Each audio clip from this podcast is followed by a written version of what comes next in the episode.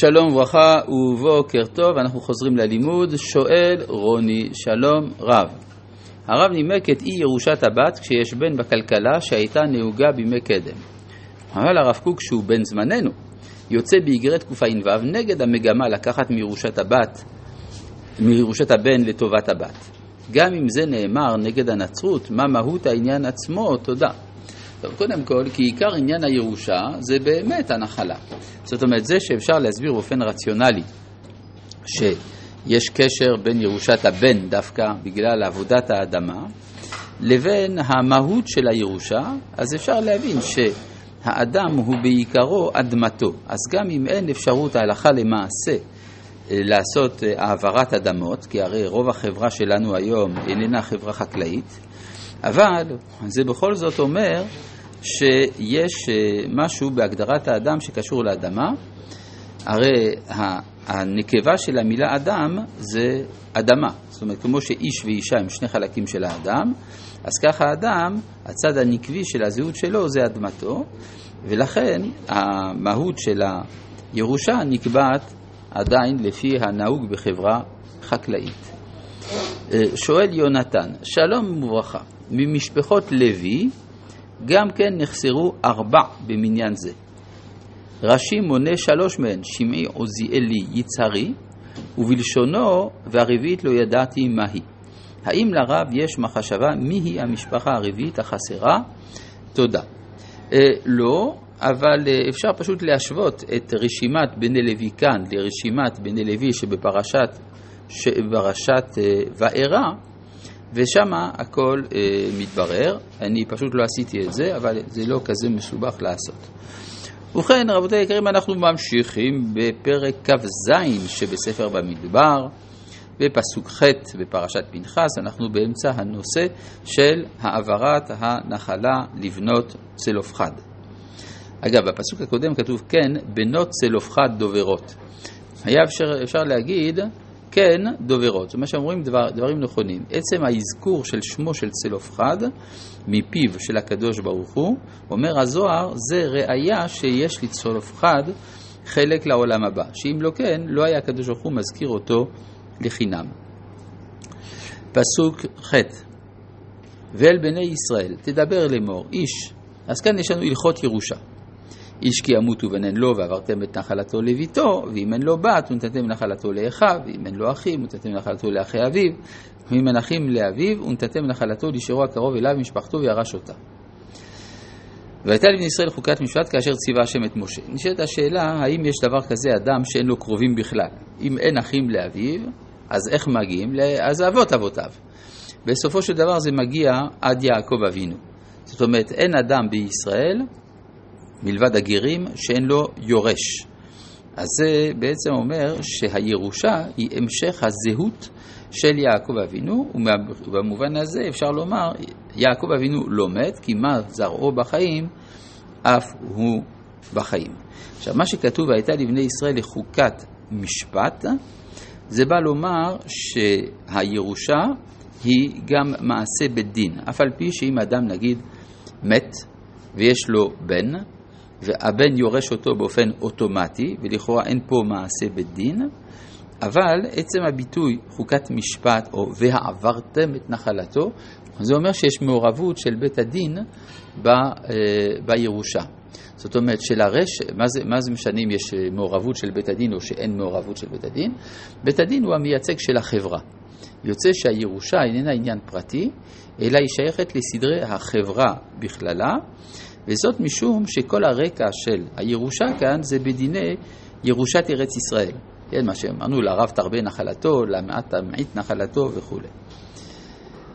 זה גם אה, כמו מוסד הנישואין. כן, מוסד הנישואין צריך שיהיו עדים. למה צריך עדים? מה זה משנה אם יש עדים? זה לא עדים לראייה, כן, הרי עד יכול לשמש בשני אופנים, או עד לכך שהמעשה היה, ואז מספיק לנו לפעמים גם צילום. ואילו אה, אם מדובר בחלות, חלות הקידושין תלויה בעדים. העדים מייצגים את החברה. כלומר, להתחתן זה מעשה שנוגע לחברה בכללה. זו גם הסיבה שצריך בשביל זה שיהיו מניין. בחופה גם של עדים פסולים. טוב, אה, ויאמר השם אל משה, עכשיו, דווקא בהקשר הזה של בנות צלופחד, כאן מוזכר אה, מותו של משה. ויאמר השם אל משה, עלה אל הר העברים הזה, וראה את הארץ אשר נתתי לבני ישראל.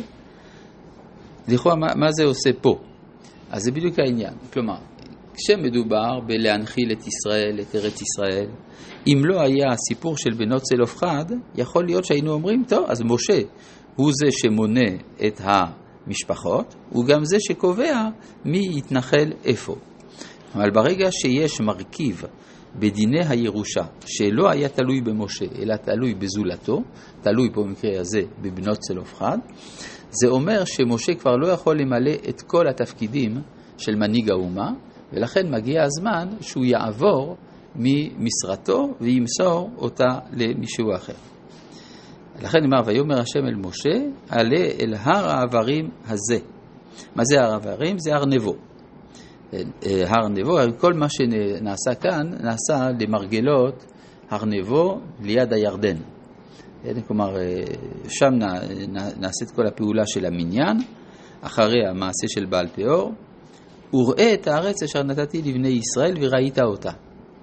לכאורה, מה זה משנה לראות? הוא ביקש, בפרשת ואתחנן כתוב שמשה, אחרי מלחמת סיחון ואוג, ביקש לראות את הארץ. אומר לו הקדוש ברוך הוא, יש שני אופנים לראות. יש לראות על ידי שאתה נכנס, ויש לראות מגבוה. לראות על ידי שאתה נכנס אתה לא תקבל, אבל לראות מגבוה אתה כן תקבל. נשאלת השאלה, מה הראייה הזאת נותנת?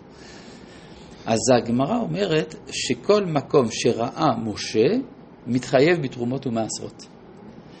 וכיוון שהוא הראה לו אה, את, את יריחו, עמק התמרים, אה, עיר התמרים עד צוהר, צוהר, צוהר נמצאת בצד המזרחי של עבר הירדן, ואף על פי כן חייבת בתרומות ומעשרות, כי משה ראה את זה. זאת אומרת, יש סוג של קניין על ידי ראייה. זה כמו שהגמרא אומרת במסכת בבא מציאה, שיש אבה אמינא, שקניין מציאה זה על ידי ראייה. כן, מהי מצאתיה? ראיתיה. ואז ההלכה היא לא כזאת, אבל למה בכלל הייתה אבה אמינא כזאת? כן, שלמשל אדם הולך ברחוב, אומר לחברו, או, oh, הנה, מצאתי פה אה, מציאה. בא השני, איפה? הנה, לוקח אותה, זה שלו. של מי שלוקח, ולא של מי שראה. לכאורה מי שראה אומר, רגע, רגע, אני ראיתי. אז מה אם ראית? אבל אני לקחתי. עכשיו, יש, אה, הסוגיה במסרת בבא מציאה מדברת, ככה עולה מה, מההמשך של הסוגיה, מדובר בעיר של גויים. גויים לא מחזירים אבדות, ולכן אפשר היה לומר שהראייה היא יוצרת את המציאות. כלומר, החפץ איננו קיים כל זמן שלא ראו אותו. ברגע שנראה, הוא כאילו נברא. אז היה אפשר להגיד שיש קניין על ידי ראייה. אז יש משהו כזה אצל משה, כן? שגם אצל אה, אברהם נאמר, קום מתהלך בארץ לאורכה ולרוחבה, כי לך אתננה. לכאורה, מה זה קשור? אדם הולך בשדה, זה סוג של חזקה. למשל, אדם קנה שדה מחברו, אבל צריך לדעת מתי חל הקניין. אחד מאופני חלות הקניין זה החזקה. שאדם מתהלך כבתוך שלו, זה נקרא קניין חזקה. זה, אה, אנחנו רואים גם דבר דומה בארצות החדשות שנתגלו במאות שנים האחרונות. לפעמים איזה מעצמה הייתה שולחת איזשהו מגלה ארצות, ואומרים, טוב, אני הראשון שגילה, אז זה של המדינה ששלחה אותי. כן, מה זה משנה לכאורה? אתה לא עשית כלום.